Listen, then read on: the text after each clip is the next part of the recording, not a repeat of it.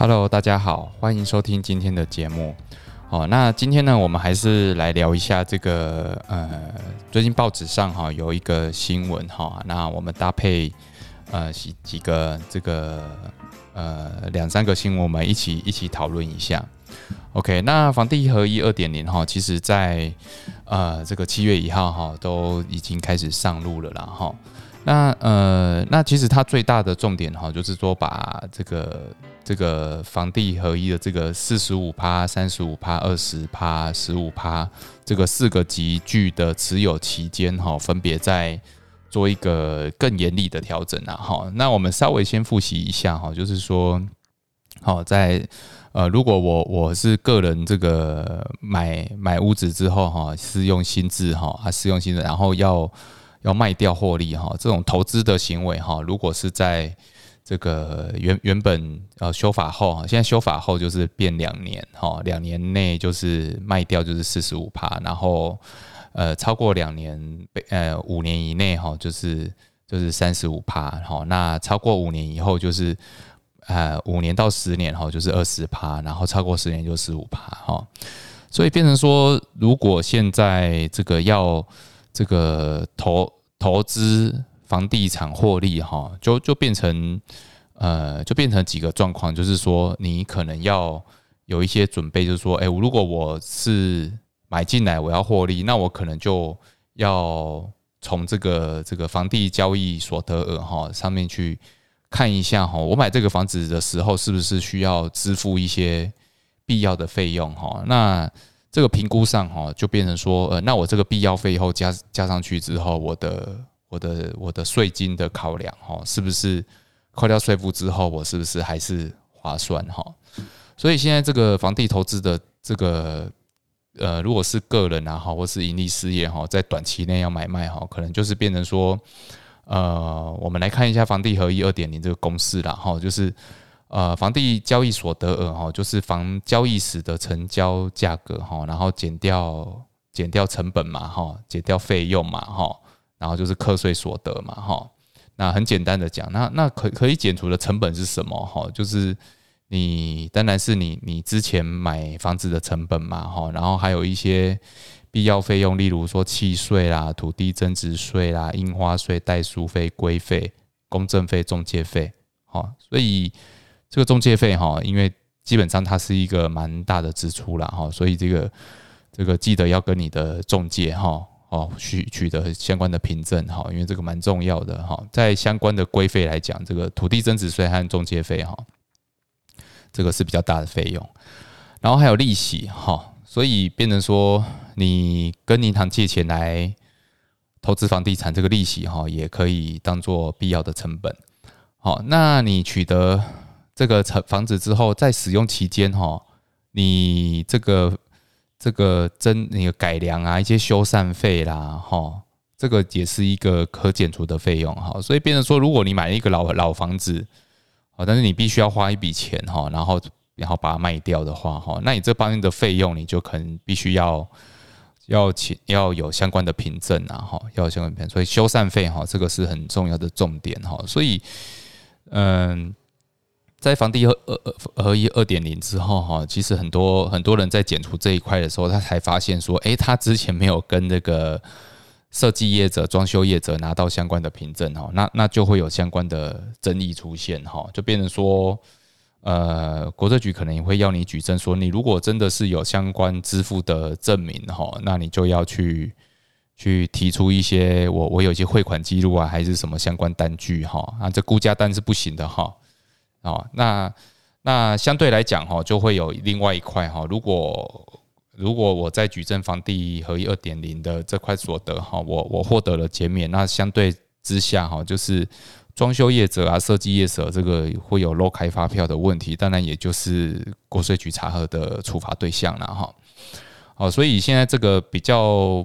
呃，这个短期内要买卖哈，是基本上是相对困难哈，来获利也变少，好，获利也变少。那大概只可以可以争取的一些费用或者成本哈，大概就是你的一些。印花税啦、代书费，然后最主要是中介费和土地增值税都可以减除。然后使用期间支付哈，哈这个一些改良修缮费啊，哈，例如说你重拉管线啊，重新装修啊，哈，还是什么必要的必要的这个让房屋啊整个厕所重新打掉重做啦，我想这个都是可以，哦，是可以这个简略的啦，哈。那当然，如果说你你没有你没有相关的费用的凭证，没关系，哈，国税局也给你一个三 percent 的认定的费用，这是不用拿出。不用拿出这个凭证的，但是只能最多减掉三十万，所以都减掉三十万，所以变成说，如果你没有相关凭证，那你就是用这个用这个三十万来作为你的费用，好，好，啊，这个这个是给各位做一个参考。但是今天呢，我们来最主要的讨论一个问题，就是说，诶，那我房地合一二点零，我这个短期买卖哈，好像。这个已经没有什么空间了，甚至我用盈利事业哈，我用盈利事业去去买入这个房地产，然后用股份去移转，好，这个这个这个漏洞也也被弥补了哈，所以变成说，那那我今天好，如果要做这个房地产投资，我该怎么办？我该怎么办？哈？那当然呢，国国语这边就是也列出一些就是例外的状况啦。因为其实呃，在针对建商、建商和建分售的部分哈，这个或是与合合建分回房屋啊、合建分售、合建分屋的这个形态上哈，其实这个还是摒除在这个房地合一这个二点零以以外的以外的处理啦哈，还是以这个二维持税率二十趴。所以现在做房地产投资要怎么办？哈，我我觉得就是说，依照这样子的规定，哈，那就是跟你买的土地，然后跟建商合建分售，好啊，或者是说，或者是说合建分屋，哈，这个我我想这个是在这个合法的节税方面，应该是有一定的空间呐，哈，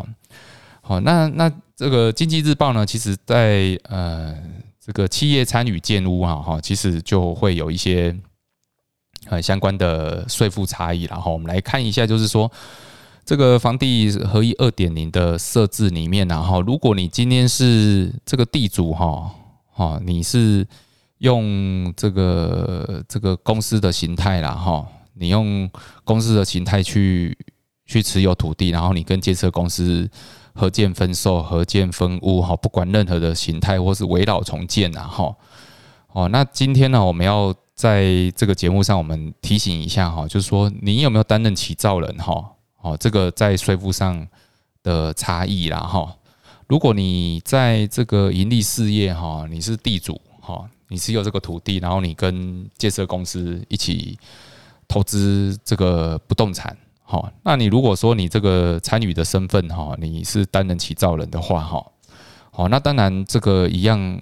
一样的哈，我们都是依照这个税率二点零啊哈，因为其实现在房子我们都希望啊赶快开始盖，然后赶快赶快把它卖掉好啊，现在唯一的唯一的考量的因素哈，会一直拖拖长时间的，大概就是缺工的问题了哈哦，要不然其实大概如果是还有透天的房子哈，或是现在呃一般没有挖地下室的华夏了哈，大概。七楼左右哈，大概一一年到三年就以内就可以整个整个这个呃盖完，然后销售完毕。然后，但如果说你是大楼的话，那可能就是在三年以上。好，那如果如果说你是担任起造人的话哦，那你你的亏损啊哈，你如果这公司呃在可能我在很多场的建设里面哈，我就可能有一场是亏损哈，那我这亏损哈可可以和其他好其他案子哈，呃有获利的可以互抵了哈，可以互抵。那当然，如果你今天没有担任起造人的话哈，那这个就会有一点差异啊哈。那你这个这个没有担任起造人哈，你的交易所得哈是这个这个分开计税的哈，还是一房地合一？二点零哈也是二十趴，好，那担任起造人哈，他是用这个视为一般盈利事业所得哈，就是啊也是二十趴，好，只是说都是二十趴的税率，你有担任起造人是呃亏损可以合并其他的利润一起互抵，那你没有担任起造人的话，那你的你的亏损哈，你只能跟未来的房地合一的所交易所得互抵啊哈。所以呢，就是说，呃，在做一些规划的时候啊，其实要特别再注意一下，这个有没有担任起造人的角色哈，对你的这个公司的啊这个亏损能能否就是啊这个合并计算，或是要只能就房地合一的部分哈，这个扣抵哈。我我想这个是唯一在这个房地合一二点零的时候哈，你你如果用这种方式去做一些规划的话，哈，这个唯一可能要注意的地方。OK，那我们今天的节目呢，哈，我们其实就呃谈到这边，哈。那其实房地合一二点零之后，其实就是说我们希望减少炒房了，哈，减少炒房，好。那那我相信在这一块哈，已经有相当的贺足效果了，哈。但但是其实房价还是一直高了，哈，所以就变成说其实是。因为有呃这个利息太低，游资太多，变成说不是往股市就是往房地产了哈。好，那当然这个就是还要有很多配套措施哈。好，例如说高雄最近最近已经开始要呃规划这个地方税哈，囤房税啊的规划。哦，那这个其实都是要要在贺主说呃这个有投资炒房哈，因为在高雄市政府的立场就是说，哈，就是房子是用来住的，不是用来炒炒地皮的啦，哈。啊，当然这个这个跟我们整个哦华人的这个持有的个财产的状况，我想这是当然是相违背的啦，哈。但是囤房税这个当然是有一些有一些效果在啦，哈。好，当然这个这个还是要后续这个新闻呃，或是正式法案推出之后，哈。这个才会有更明朗的一些一些案例出来哈，那我们也会为各位持续追踪哈，这个高雄市的囤房税的一些规范哈，那这样子规范是不是会扩及到这个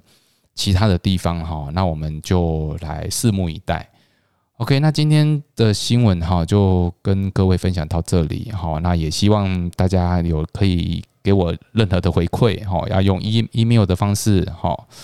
好，都可以欢迎给我一些建议哈，还有一些你有一些问题想问哈，我都都乐意的回答。好的，那今天节目就在这边好，那谢谢他大家的收收听，拜拜。